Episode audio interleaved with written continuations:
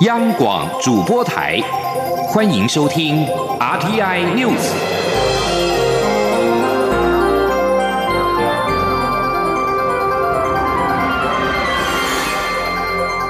听众朋友您好，欢迎收听这节央广主播台提供给您的 RT News，我是张顺祥。美国贸易代表署 USTR 二十五号公布了特别三零一报告，将中国、印度、俄罗斯等国列为优先观察名单，指控这些国家对智慧财产权保障不利。台湾不在优先观察名单或者是观察名单当中。报告特别提到，包括了台湾跟欧盟在内的贸易伙伴，近来致力强化商业秘密的保护，但包括台湾、秘鲁、阿根廷等经济体，并没有效帮电影院内的没有经过授权的侧路视为刑事犯罪。不过，报告也表示，台湾经济部智慧财产局公告阐明，著作权法不仅禁止点对点的侵权，也禁止透过各种科技形式公开传播或者是复制侵权的行为。美国贸易代表署二十五号还公布了贩售仿冒跟盗版商品的恶市场的名单。中国网络购物平台龙头淘宝网跟第三大的电商平台拼多多上榜了。报告表示，根据受害企业表示，淘宝网持续贩售大量的盗版商品。对于下个月底即将登场的世界卫生大会，外交部在二十五号表示，目前已经有超过十个友邦提出邀请台湾以观察员身份参与世界卫生大会的提案，而且国际支持台湾的声音也越来越多。央广记者肖兆平的采访报道。第七十二届世界卫生大会将在五月二十号起一连八天在日内瓦举行。外交部争取参与 WHA 的相关工作都已经照规划进行，且今年国际支持台湾参与的声浪较往年更为强劲。外交部国际组织司司长陈景龙进一步说明三大具体发展。他表示，友邦已经陆续致函给世界卫生组织，要求将邀请台湾以观察员身份参与世界卫生大会的提案列为 WHA 议程的补充项目。他说：“啊，友邦也呼吁 WHO 啊，应该要承认台湾具有与其他国家共同参与全球卫生体系的平等权利。啊，到呃今天为止啊，啊，在这边跟各位报告，已经有超过十个友邦已经完成呃提案的手续哦。只是是否会有理念相近的国家也加入提案行列？陈景龙表示：Never say never，不排除其可能性。”第二项进展，则是无国界记者组织在月初呼吁联合国同意台湾记者及媒体采访其体系下的会议，当中就包含五月的 WHA、九月的联合国大会以及第四十届的国际民航组织大会。最后就是外交部对 WHA 案所提出的台湾国际医疗合作宣传短片，目前已经在全球累积一百四十七万的点阅数。不止争取 WHA，外交部也努力争取参加今年的国际刑警组织大会。陈景龙表示，今年是台湾第三度正式争取以观察员身份参加大会，虽然很有难度，但已经感受到国际的支持力量。他说：“那不过我相信各位也注意到，其实 Interpol 秘书处的态度还是非常僵硬的。OK，我们。”没有办法期望呃，p o 秘书处或者是部分成员哈，他们的态度在一夜之间改变。哎，不过我们会继续的努力。我想，我我们的案子其实是大有可为的。陈景龙表示，外交部注意到国际支持台湾的动能是不断累积，因此他们会争取更多支持，早日达成参与目标。中央广播电台记者薛兆平采访报道。针对香港战中案的四名被告，二十四号被判及时入狱。英美两国二十五号表示忧虑，并且呼吁中国要允许言论自由。英国表示，中英联合声明明文昭示，一九九七年香港主权移交给中国，香港落实一国两制，保障政治的自由。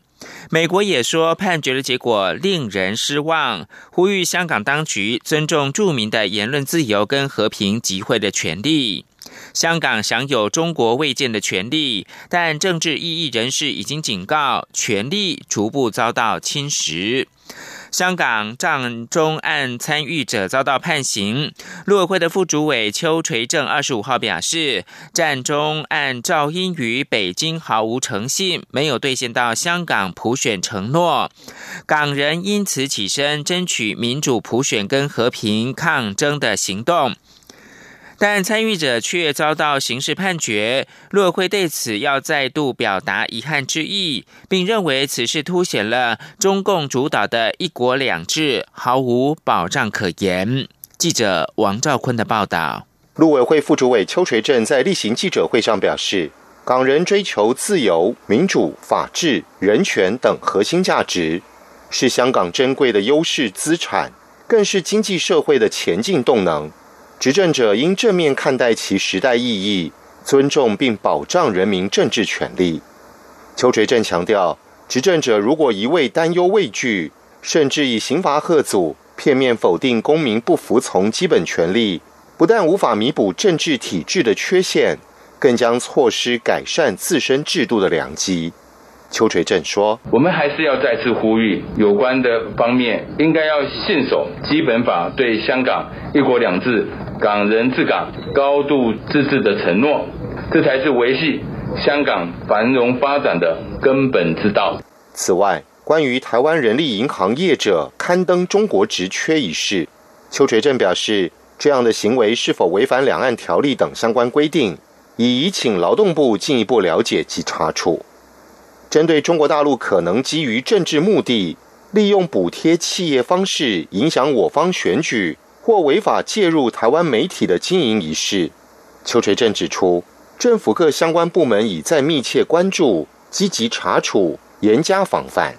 中央广播电台记者王兆坤台北采访报道。科技部二十五号表示，台湾大学海洋研究所团队部件的海气象浮标，成功的收集到二零一六年超级台风尼伯特来袭时的资料，并揭露关键时刻大气跟海洋之间互动的连续过程，朝准确预报台风迈进一大步。研究成果也登上了二零一九年四月的《自然通讯》期刊。今日记者杨文军的采访报道。在科技部、台湾大学气象局等多个单位的支持下，台湾大学海洋研究所团队二零一五年开始布建海气象浮标，目前已记录十个台风的观测资料。台湾大学海洋研究所副教授杨颖坚指出，海洋上层的热水可以孕育出台风，台风靠着不断吸收海面上的热气茁壮。不过，二零一六年超级台风尼伯特来袭时的资料显示，海水上层的温度在台风眼到来的四个小时内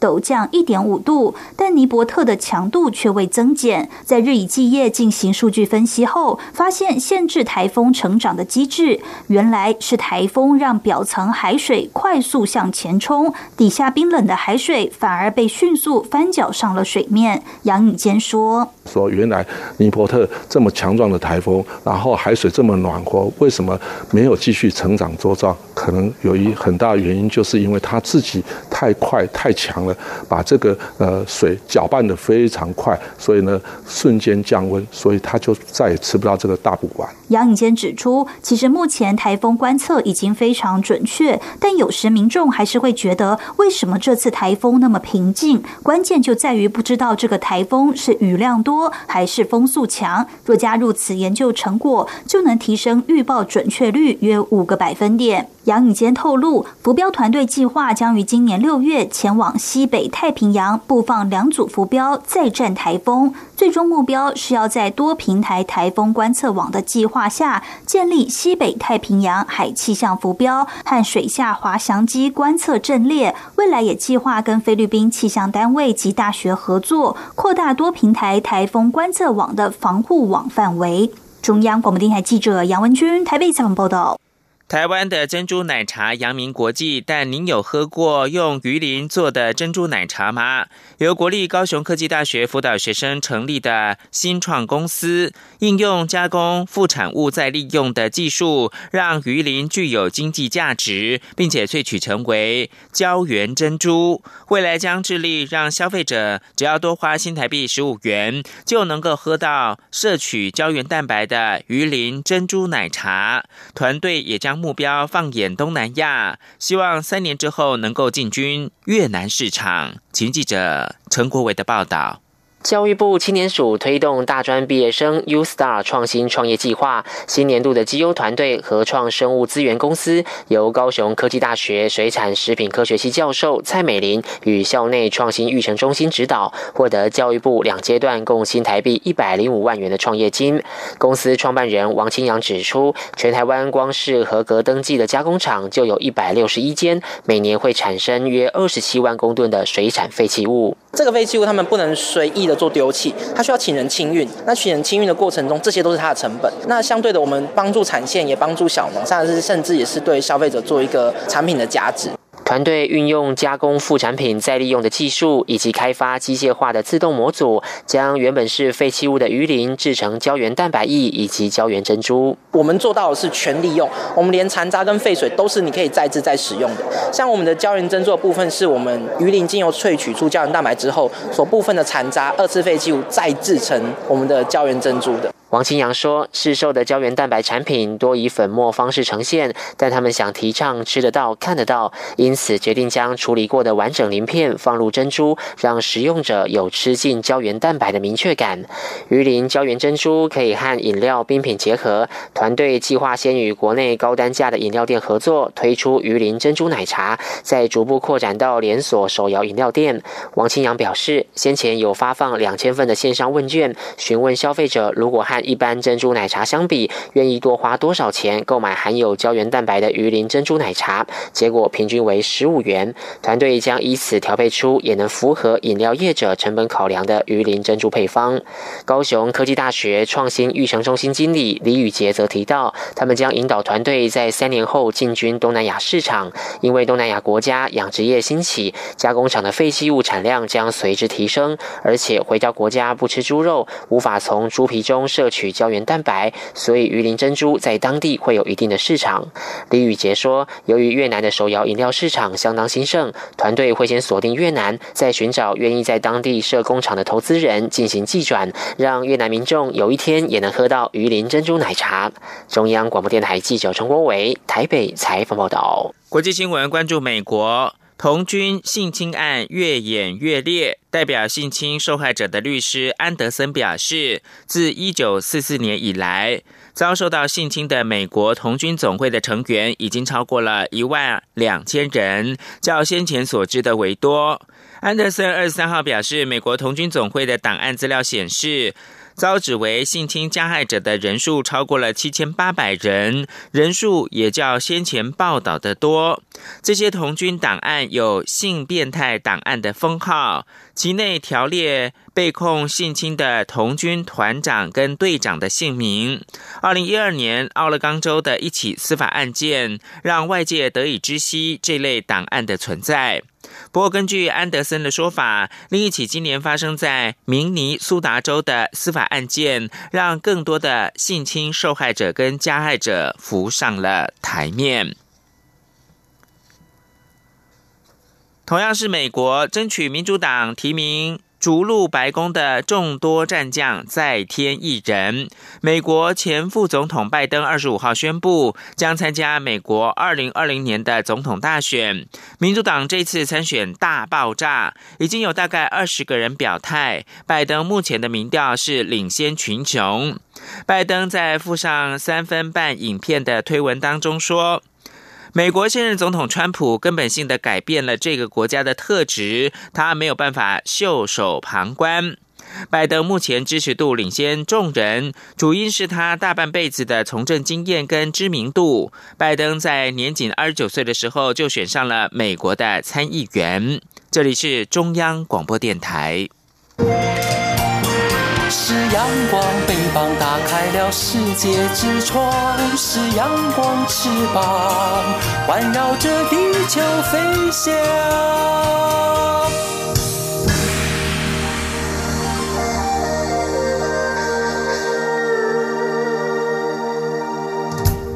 现在是台湾时间清晨的六点四十五分，我是张顺祥，继续关注的是台湾的选举新闻。民进党内总统二零二零年的初选传出了党主席卓荣泰将请辞，党中央将没收初选等说法。蔡英文总统强调，这是很恶意的谣言。总统也向竞争者，也就是行政院的前院长再次喊话：一加一。大于二，这是支持者的期待。请记者谢嘉欣的报道。民进党总统初选协调未果，最近还传出党主席卓荣泰因压力太大将请辞，党中央将没收初选，也就是派代理主席连任者优先提名蔡总统结束初选的传闻。初选竞争者行政院前院长赖清德也强调，若不幸走到这一步，民进党离二的距离就真的非常近。对此，蔡总统二十五号出席二零一九台湾电子游戏机国际产业展受访时，也驳斥没收初选的传闻，强调这是很恶意的谣言。对于日前参加网络脱口秀节目时向赖清德喊话“一加一大于二”，总统也重申这是支持者的期待。呃，我说的“二”不是那个与二距离的那个“二”，我说的“二”是一加一大于二哦。那这个是我们呃支持者的期待。呃，我们呃作为呃党的政治人物呢，也不能够让我们的支持者过分的忧虑吧。废核游行四月二十七号登场，蔡赖两人都会参加。对。对于届时是否蔡赖二度会面，总统表示会不会面或怎么会面，将尊重党内五人小组。至于游行，目前还不知道实际情况，会尊重主办单位的安排。中央广播电台记者谢嘉欣采访报道。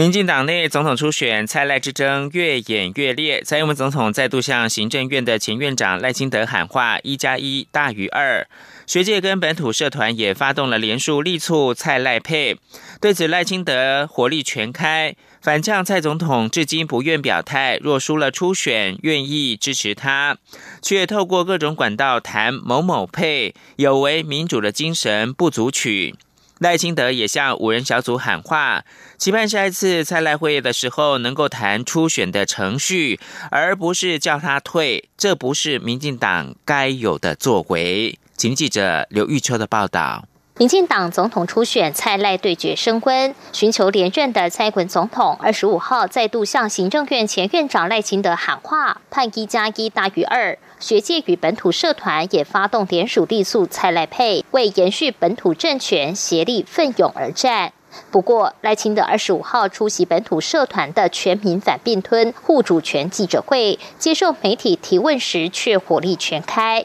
他强调，民进党向来的初选都是决定人选之后，再由人选决定副手。若在初选过程中一味强调某某配，这恐怕是选举的技术不足取。赖清德还反呛蔡总统不该在初选过程中以团结作为竞选策略，有违民主程序。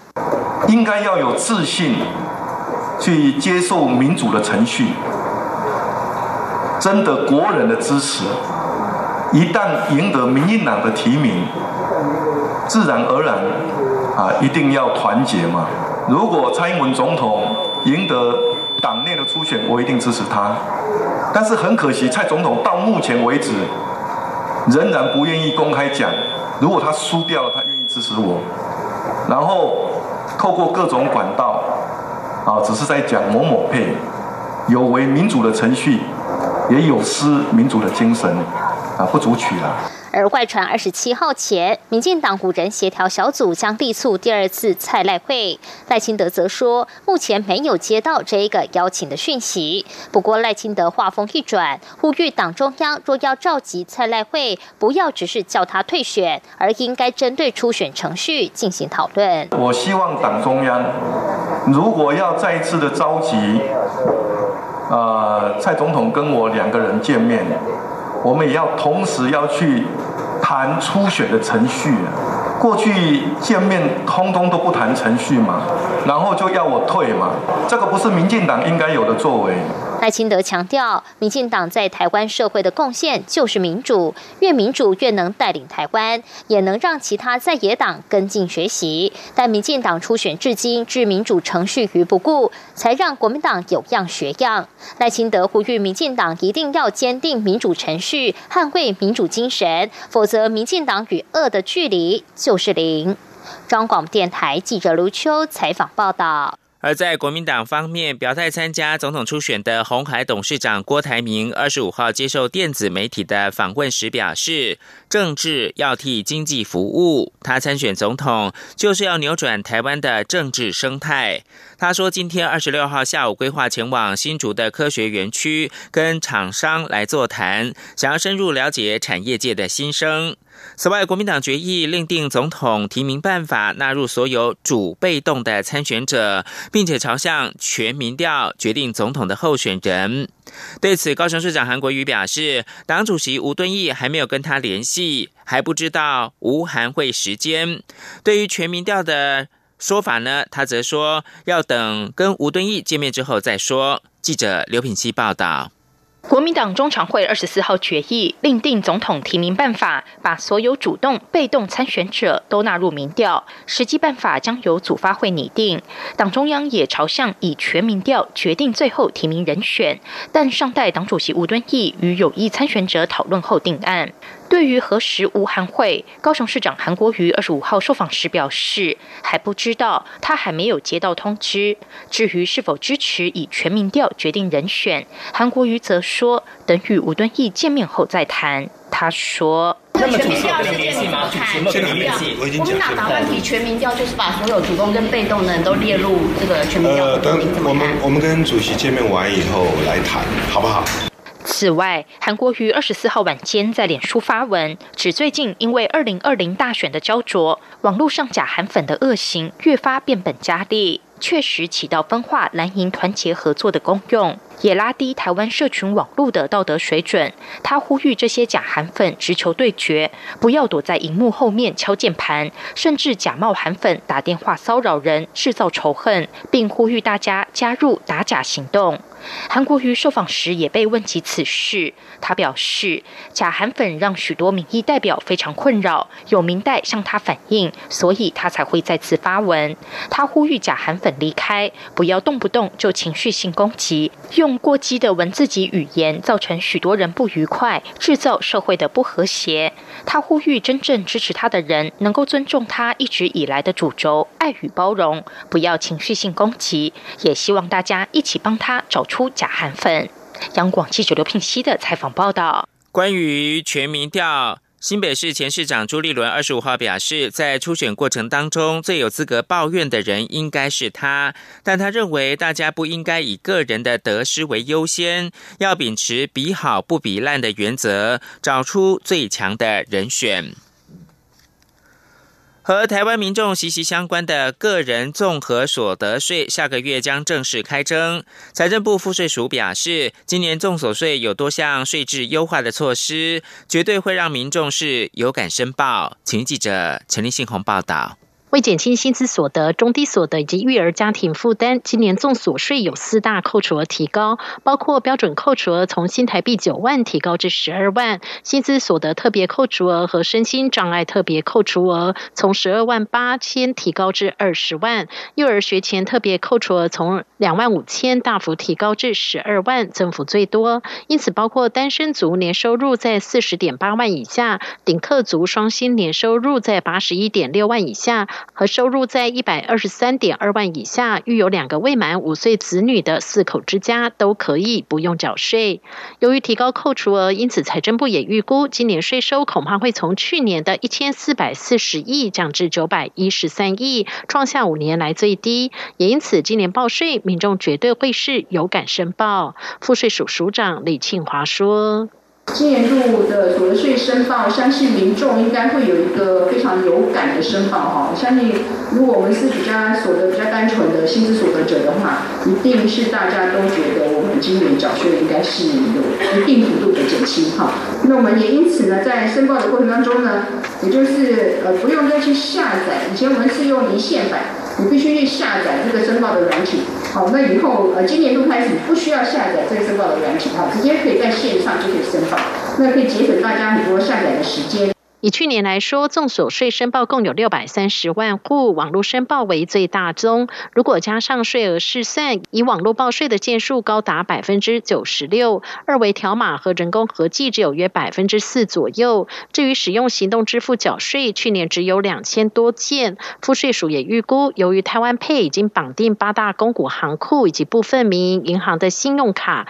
今年预估使用行动支付的报税比例也会提高。中央广播电台记者。陈林信洪报道。另外，为了提高民众申请围老建筑物耐震出评的诱因，内政部次长花敬群表示，已经提高了补助的费用，由目前新台币六千到八千元，提高到一万二到一万五千元。记者王维婷报道。内政部二十五号在行政院会报告危险老旧建物耐震相关执行成果报告。根据内政部的统计，目前屋龄三十年以上的户数有四百一十万户，十年后将有六百四十万户。行政院二零一七年起推动私有建筑物耐震评估，并且补助每件出评费用六千元到八千元，至二零一八年已经办理出评八千六百三十三件。为了进一步提高民众办理围老建筑耐震评估的诱因和促进整合社区意见，内政部决定将出评费用补助额度提高一倍，约是整体费用的百分之八十，但整体预算仍维持七千万，待行政院核定后即可实施。内政部次长花敬群说：“当然，快筛完其实很重要一件事情是进入到耐震出品，其实这是我们用科学化的过程，清楚的。”了解这栋建筑物到底危不危险，一个非常重要的一个界面就是耐震出品这个界面。所以说，当然过现阶段我们在对于民众申申请耐震出品，我们有六千到八千块的补贴。那当然这个补贴额大概只有到百分之五十左右，就是实际的费用。那我们现在在请院里面同意，我们要来提高这个补贴额，从这个数字提高到一万二到一万五。那应该可以比较多数的满足大家在那阵出品的这个预算需求。